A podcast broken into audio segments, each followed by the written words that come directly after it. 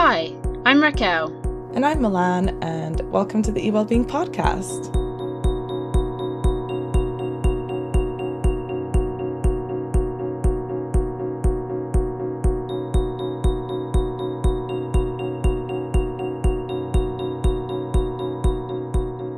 eWellbeing is a mental health platform brought to you by the digital team at YMCA Downslink Group to provide young people with tips, ideas, and easily accessible support for their mental health and well-being.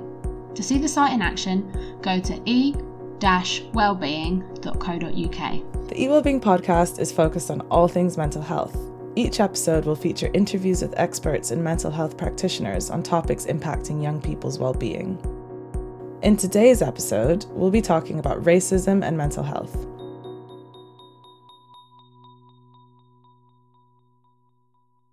In light of recent events surrounding the Black Lives Matter movement, across the world we've seen an uprise in protests, debates by people from all cultures and backgrounds on the issues of racism, privilege, diversity, discrimination, and much more.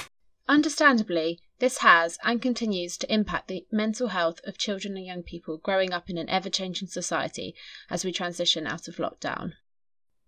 Just a quick content note before we start. In this podcast episode, we will talk about sensitive subjects such as racism, discrimination, and mental health. Please be aware that we will briefly touch on the topic of suicide. If at any point you're affected by anything discussed in this podcast, please reach out for help. If you are in crisis, you can contact the Samaritans on 116 123. That's for free if you're in the UK and Ireland. They give confidential listening support 24 hours a day. Now on with the podcast.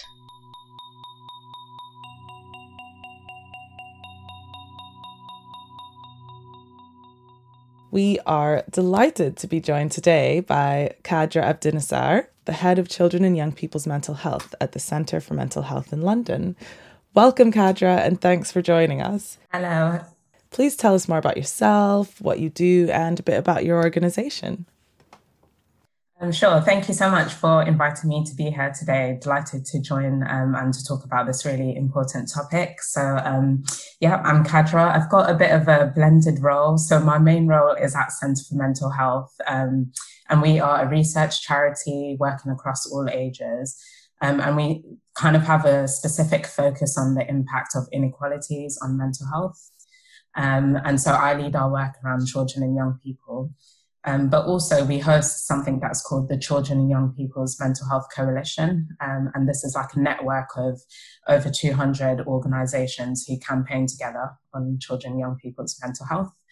Um, and outside of work, I'm also an organizer on a campaign called Charity So White, which is about trying to tackle racism in the charity sector. So, yeah, they're all sort of slightly related. Um, yeah. That sounds like great work you're doing, Kadra. Today on the podcast, we've got Josh and Emily, two young people who have some questions for you about the Black Lives Matter movement, racism, and mental health. Go ahead, Josh. Hey there, Kadra. My name is Josh and I am 17 years old. I apologise if I have said your name wrong. Uh, I hope you are doing well. Um, I'm doing well, thank you as well. And um, how's your quarantine been? Has it been alright? I hope it's been a pleasant experience for you. So, my first question is has experiencing racism online or in person affected the mental health of the young people you work with? Oh, so Josh pronounced my name perfectly there. um, so absolutely, I would say that racism, both on and offline, can have like a real impact on our mental health. So, for example, um, a lot of young people might feel lonely or isolated because they're treated differently um, because of the color of their skin, um, it can also be really traumatic, particularly online, where we see, um, you know, these rapid and constant circulation of very violent, traumatic images and videos, and it can feel it's a bit in- inescapable um, as well. Um, I think we're all kind of aware of cyberbullying and how that's become sort of growing phenomena as well, um, and I think that kind of um, move to the online world means that you know it does, it no longer ends at the school gates at three o'clock that it actually can follow you home um, and without the right support and advice around how to address that it can really negatively impact um, your mental health. I think another worrying thing about racism and experiencing it online is again that point about it being relentless but that also individuals can hide behind the anonymity. So you don't really know who is perpetrating um, the acts of racism online necessarily. And it can be basically hard to kind of hold them to account. And those individuals, unfortunately, take advantage of that. Um, so it's really important that you know we're aware about the right kind of processes to report and block and address um, instances of racism online. Thanks for that, Kadra. Yeah, that's really interesting what you're saying. I mean, now, you know, we have phones in our pocket and young people just have access to so much more, and it's kind of so much more of a constant thing. Um, so, we've got another question for you. So, research says that during lockdown, there's actually been an increase in BAME young people reporting suicidal thoughts, anxiety, depression in comparison to white young people. Why do you think that might be? Yeah, so um, this was a really kind of interesting story that came out from um, an online counseling platform. Um, and I think actually what's really interesting is that young people from Black and minority ethnic backgrounds um, kind of report positive experiences um, in terms of accessing online support compared to kind of more traditional support.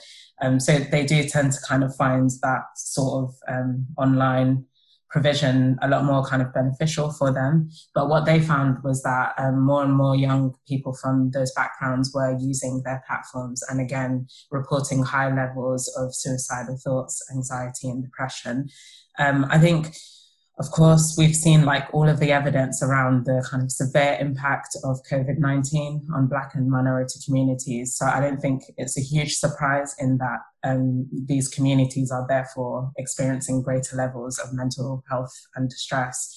Um, another kind of factor is, of course, the pandemic has really impacted people's livelihoods, um, access to kind of food and things like that. Poverty is like a significant risk factor, we know, in mental health. Um, and young people from Black minority backgrounds are more likely to be living in poverty compared to their peers.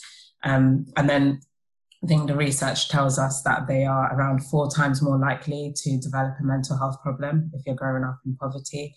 Um, so that may also be another factor. But I think there's a lot more that needs to be done to really understand the mental health of young Black and minority children because we don't really have enough and comprehensive information about their experiences. Yeah, yeah, I definitely agree. I feel like definitely more research needs to be done, and it's going to take a while before we see sort of the long term effects as well. Thank you. Um, so now we have a question from uh, another one of our young people, Emily. Hi, Kadra. As a mixed race person who struggles with their mental health, do you have any coping strategies to dealing with the amplified right wing racism and images of black suffering on social media? Um, thank you, Emily, for your question there. Um, I think it's really important to think about what it is that we can control. Um, so again, with social media, um, you know, we've got the power to kind of manage our content to some extent. So thinking again about how we might filter out content um, that we find personally distressing. I think all of the kind of main platforms such as Instagram, Twitter allows you to do this. Um, I think it's really important again that we're aware of how um, to report um, and block any kind of online abuse that we might come across. Um, it's also really important to take breaks from social media again. So, you know, just having this relentless access to harmful content is not good for anybody. Um, and I also think trying to reduce the time spent on the news, I personally felt really impacted by just all the kind of negative news that we've been seeing during the, the lockdown. So um, just trying to think about how I can use my time in alternative ways, going for walks, reading, um, speaking to my friends instead of, you know, oh, it's six o'clock, I need to listen to this and that. Um, um, what else would I say? I think also it's important just to kind of bring it back to the basic tenets of mental health, um, which again is something that we can control to an extent. So managing um, our sleep, making sure we have good sleep patterns, because I think everybody's sleep has been all over the place during this lockdown period. Um, um, building in time in our day for movement. So there's a lot of focus on exercise, but it doesn't necessarily have to be a fitness routine that you do. Um, just going for a walk, dancing, climbing, whatever it is within your kind of vicinity that you can do. Um, thinking about food consumption as well. So, you know, many of us aren't going out as much as we were for food, but maybe thinking about creative ways and learning new recipes at home. Um, and then I think I would also suggest looking in, looking into um, available support and net, support networks locally. Um, and I'm pretty sure you can find some of this information on the eWellbeing um, platform as well. Yeah, thank you for that, Kadra. I think that's a really important point that you've made as well, because I think in this really busy world that we live in, people don't think of turning off social media as an act of self care, but it definitely, definitely is. We do have a module on the eWellbeing website all about social media and the impacts it has on your mental health. So if you do want to read up a bit more about that, then head over to the eWellbeing website. So, up next, we have another question from Josh. Do you have any tips for how to look after your mental health when engaging with or challenging racism online or in person? Okay, um, I guess firstly, I would say that you know you you don't have to challenge anyone on ra- on racism if you feel like you know you might be in danger or that it might cause you harm. I think it's okay to kind of like ignore it or um, speak to a trusted adult to kind of deal with it on your behalf. Um, but if you do want to kind of engage in any of that, I think again it's important to kind of know your rights um, and the policies and the platforms that you use. Um, so I would suggest um, taking a look at uh, a website called Stop Hate UK. Um, I used to volunteer for them some time ago, but they would challenge on your behalf any form of online hate um, and take it forward with, you know, the police and what have you, if it is something that's deemed criminal. Um, so they, they can help in terms of collecting all of the evidence. Um, and they do quite a lot of great work with volunteers who kind of provide counter narratives to racist trolls online. So they, they again can bring in some of their volunteers to support you in that way. And not many people know that this is a service that is available um, across the country. Um, I would also suggest taking a look at ChildNet because they've got also lots of great resources around how to deal with racist um, content online. Um, and then, of course, if any of that does have an impact on you, knowing where to get the right kind of emotional support is important. Um, and then again, thinking whether you might need to speak to a trusted adult um, that you have access to. Thanks, Kadra. Yeah, that's wow, that's really interesting. I didn't know that uh, Stop Hate it did so many of those things, and like those are some good resources. We have another question from Emily. What advice would you give to a young person who may have lost friends because they didn't realize until now that they were racist or had racist ideas? So again, I think as a young person of color, it isn't our job to educate anybody on racism. And again, especially if you feel you've been emotionally impacted by it, you know, just because you're a person of color doesn't mean you are the spokesperson on racism and feel like you have to challenge everybody who's racist. So I would just kind of flag that initially. Um, but if you have the opportunity and you feel that is safe, I would let them, your friend, know how they their attitudes and behaviors make you feel. Um, so making sure that they really understand the implications of what they said. And if they're your friend, I think they would kind of come around and try to understand that. Um, it's also important, I think, um, sometimes to really listen to their perspective um, and, you know, get them to kind of clarify their stance if they feel they've maybe misunderstood, because sometimes there can be things that are just a simple misunderstanding or, again, that lack of educational ignorance can come into play. Um, and I think, you know, from my perspective, if this sort of behavior continues, then I think, you know, you need to kind of reconsider whether that's a friendship you want to keep. Um, and then alternatively, there again, lots of kind of networks um, of young people kind of from similar backgrounds that you might want to connect with and see whether you can create new friendships and connections through that. Yeah, that's a really difficult position for any young person to be in. So thank you, Kadra, for sharing that advice. It's really helpful. Our next question comes from Josh, who wants to know your opinion on stigmas around mental health. Is there a mental stigma, a mental health stigma, in black and ethnic minority or BAME communities, and why might that be? Yeah, I think um, just across society, I think um, there still continues to be a stigma associated with mental health for everybody. Um, so I think like for a really long time, we, we talk about mental health being the Cinderella of Cinderella in our healthcare system. Um, just because, you know, you're not treated the same way if you go to, if you have a broken leg or if you have a mental health problem, you know, you know exactly what to do if you have a broken leg and it can be really difficult. Um, I think for um, communities from, and from black and minority backgrounds, there's a kind of a slight double stigma in some ways. So again, just the discrimination that they might face or racism may put them off from ever disclosing a mental health problem or trying to seek support because they might feel then they would never get the help that they need. Um, so I think it's in some ways really heightened. Um, and some of that is related to kind of cultural beliefs within some communities. So um, many people might turn to faith, for example, as a kind of source of support, which is a great thing. But I think that our society, unfortunately, doesn't really foster those kind of assets that are in all these communities. Um, some people also might face language barriers and find it really difficult to get um, communicate what they're going through, and then that presents like a, a different kind of stigma for them. Um, so yeah, there is, we still have a long way to go, but I think it's slowly kind of chipping away. Um, and I think what's been really encouraging is seeing lots of um, Black and minority prominent people speaking openly about their mental health. Um, and I think that will begin to kind of, you know, infiltrate and try and break down the stigma um, across these communities. Yeah, it's it's really interesting what you're saying about the double stigma because that's that's absolutely true, isn't it? It's like there is already such a stigma around mental health issues and around talking about it, and then that's just kind of amplified in these communities. So the next question, Emily had some feelings that have come up for her that she wanted to share with you after the recent Black Lives Matter protests and because of coronavirus. I'm feeling bitter and less trustful than I did before COVID. Systemic racism is blatantly killing people of colour at a higher rate because of COVID, yet some people are still ignoring it, and Black Lives Matter seems to be considered as just a fading trend.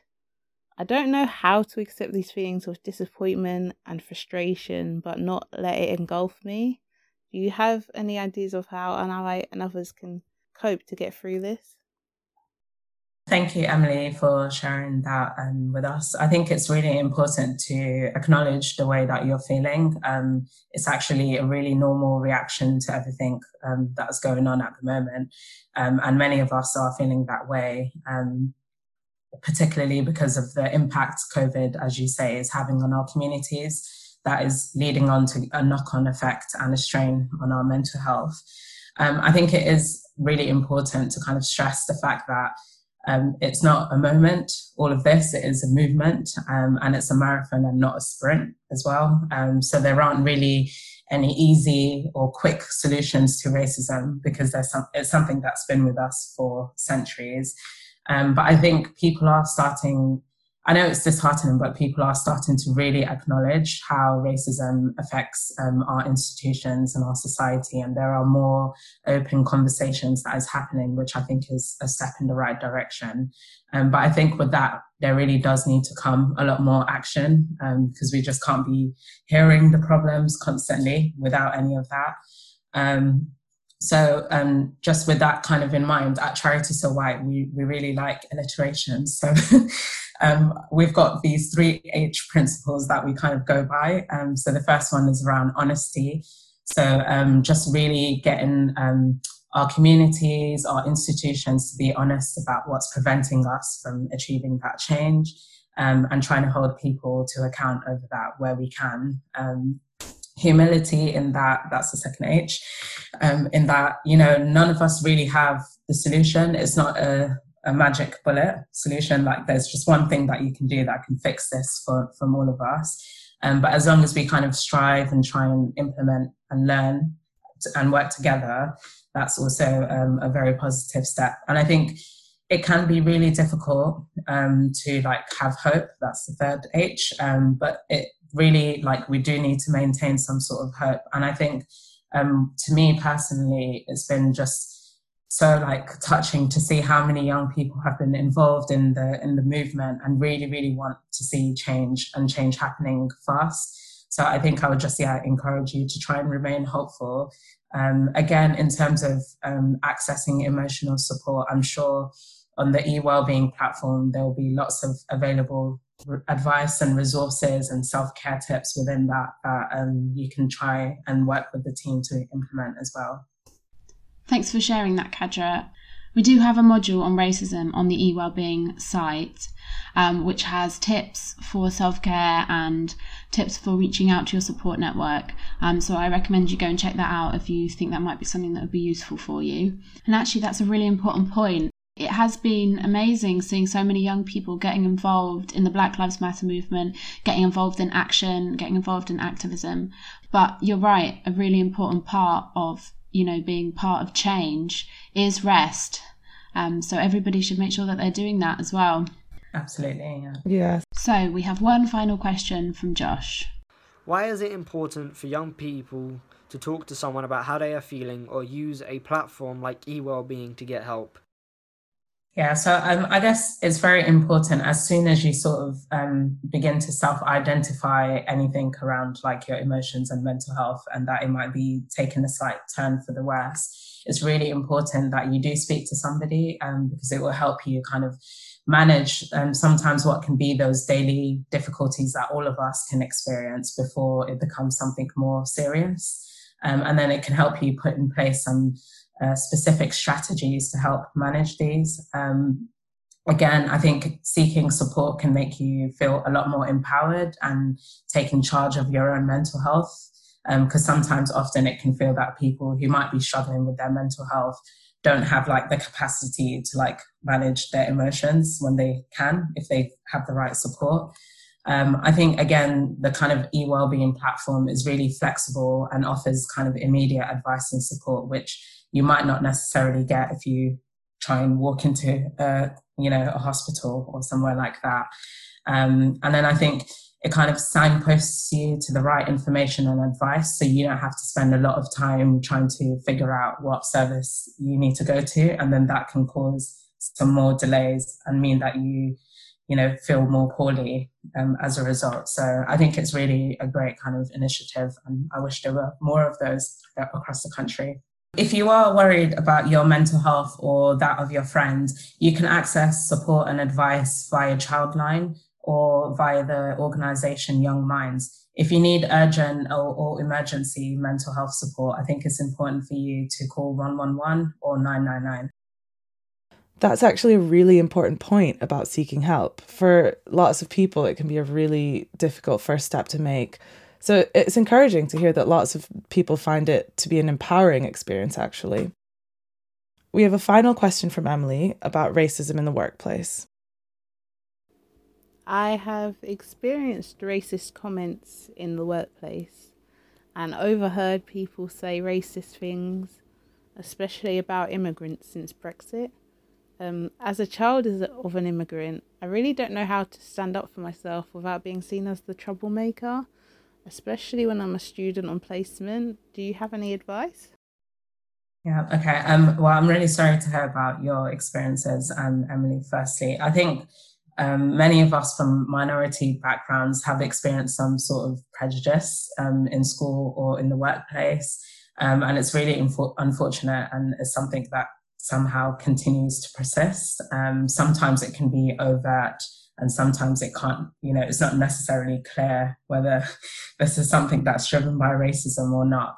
But i think um, the first step is just um, you know if you can find the kind of courage um, to identify those roots where you can raise concerns um, and i think like all of us should be you know empowered to be able to do that and try and break away from these stereotypes that if we do challenge anybody in kind of a more senior position that we are causing trouble or something like that. But also, I think it's really important that um, we collect examples and evidence wherever we can. So even if that's within a school setting, college, um, in a workplace, um, I think it's really difficult to like challenge when you present people with that kind of evidence.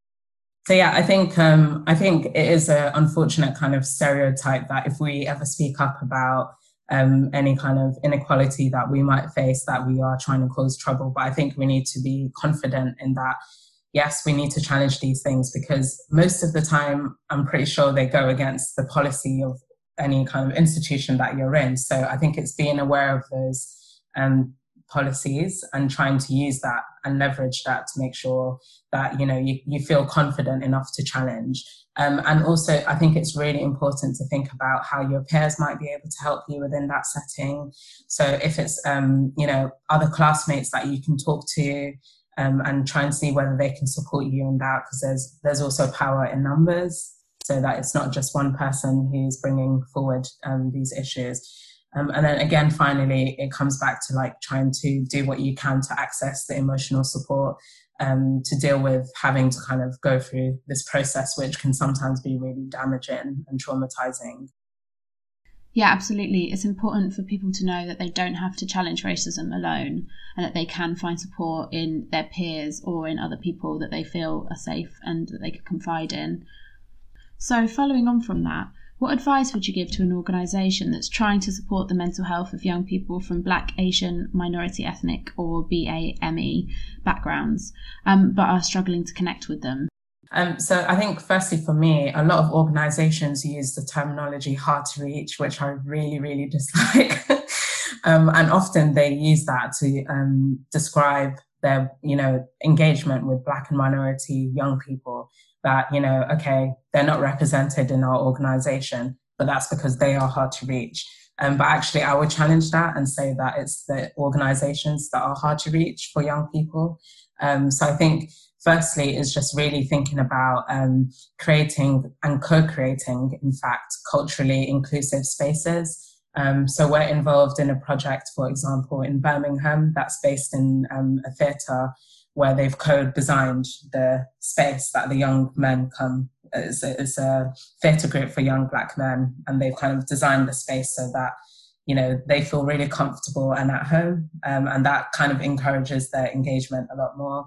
Um, I think listening and providing meaningful opportunities. Often, a lot of organisations, you know, they run these um, tokenistic um, consultation opportunities with young people just so that they can complete a document or a report. But I think it's really important that any project that an organization is trying to, you know, develop, that if they are genuine about youth engagement and youth voice, that they design that with young people and bring them along on the journey so that it's not just inputting into one workshop and that's it. Um, I think it's also important to diversify the organization so that young people can see themselves reflected in your organization. So, what we hear quite a lot of, especially in the mental health world, is that it predominantly is middle aged, you know, white women. It's like I don't necessarily connect with them. Not that they're awful people or anything, but I might not connect with them as I might with a, you know, a younger man, for example. And I think particularly for boys and men. Um, there's an additional, again, stigma around mental health and well-being. So it's important that, you know, we can do what we can to diversify our organizations. Um, and then coming back to that point about um, young people being hard to reach, there are lots of kind of um, spaces and community groups that young people from Black and minority backgrounds are already involved in. So thinking about how we can go to young people so it doesn't mean that they always have to come to our office and work in our space, but there might be a way of like blending the way that we work. So, you know, um, there's a great example of a, a charity in London called MAC UK, where they provide street therapy, for example. So they actually walk and talk with young people in their own neighborhoods. And I think that's fantastic if we could, you know, just kind of move away from the more traditional medicalized approach of offering support. I think, yeah, engagement would greatly improve. Wow, yeah, that sounds amazing. I'd I'd never heard of the the street therapy uh, and yeah, wow, that's such a good idea. yeah, so recently as well, we um, have co produced a guide called This Is Me. Um, and this really came out from um, a project, again, that we have in Birmingham, working with young Black men um, to really think about the challenges and barriers that they face within the education system. And we really felt that um, teachers and staff in school didn't really necessarily have the right tools or were equipped with the knowledge around um, the experiences of young Black men in the education system. So we worked with um, our peer network uh, peer researchers to develop a guide to really um, digest the research that is out there on young black men's experiences in education and develop with them a set of top tips around um, how to look after their well-being and mental health and improve their engagement with education as well and, and that's free and available on our website Thanks for sharing that, Kadra. The This Is Me guide is a really great resource, and you can also find it on our website, the eWellbeing website. And um, if you go to the schools page, it will be under the Black Lives Matter tab. Thanks for that uh, response as well, Kadra. I think it's so great to emphasize this idea of co creating a space rather than kind of, you know, from a top down applying the traditional mental health practices onto communities that maybe aren't receiving it in the same way. And it's beautiful. It can encourage like creativity and innovation in in the way that we work. And yeah thank you so much for that. And for all of your responses that's really insightful and really informative. Yeah i don't know if uh, you have any sort of final advice for emily and josh or just final words of inspiration that you'd like to share I think I would say, you know, it's uh, if you feel you are able to, I think it's a really great time to think about how you can get involved in social action. I think, you know, um, the youth are the future, as cheesy as that, you know, phrase is. Now we love that. I think it's, you know, it's just so great to kind of see there's lots of opportunities now. And I think the online world has like really connected us all a lot more around specific issues and you know anything that fits around your interests i would really encourage you to kind of take part in it see what you have to offer think about the new kind of connections that you can make what you can learn you know what you can influence. Again lots of decisions are being made now um, around particularly around racism and mental health and it's so important that um, young people's voices are a part of that and shaping the future direction. Thanks for those words of advice, Kadra. And lastly, I just wanted to ask you where can people go to find out more about the Centre for Mental Health? And are there any other projects that you'd like to share with us before you go today? You can follow us on Twitter and on Instagram. I'm not cool enough to be on Instagram, but we are on Instagram um, at, at Centre for MH. Um, and you can also find a list of all of our projects um, at centreformentalhealth.co.uk.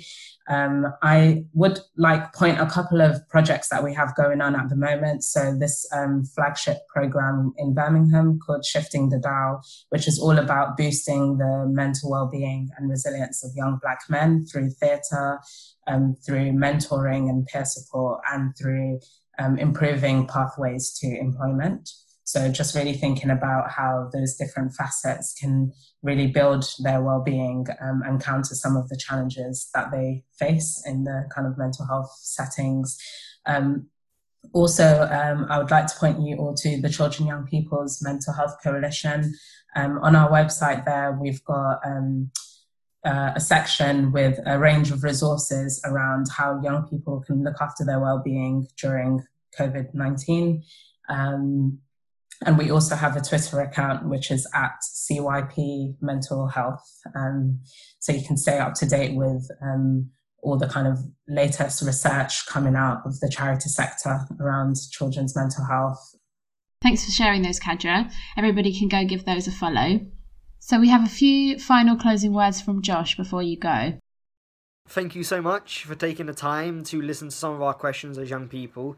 Um, it's really important to us that we get to ask these questions and find out the answers so that we can spread more awareness to the young people in our community and in the broader communities and really kind of make a change and help out. So we really appreciate you coming out of your way and giving us some of your time to help us out. Yeah, no, that sounds great. Yeah, thank you so much. Um, yeah, good to have these conversations. Yeah, absolutely. Thanks so much, Kadra, for coming on the podcast today. It's been an absolute pleasure talking to you. All right, thank you. Thanks. Have a good one. Okay, guys, thanks so much for listening, and thanks to Kadra for coming on the podcast. Um, as you can hear from Josh, it's so important for young people to hear expert advice on the subject of racism and mental health. We hope you found this as helpful and as informative as we have, and please share the podcast on with your networks as there's more to come. And remember, for more supportive tips on the impact of racism, coping strategies, and inspiration to support the mental health of young people, be sure to check out the eWellbeing website. That's www.e-wellbeing.co.uk. You can also find us on Instagram at underscore eWellbeing and on Facebook as e-wellbeing. Bye for now.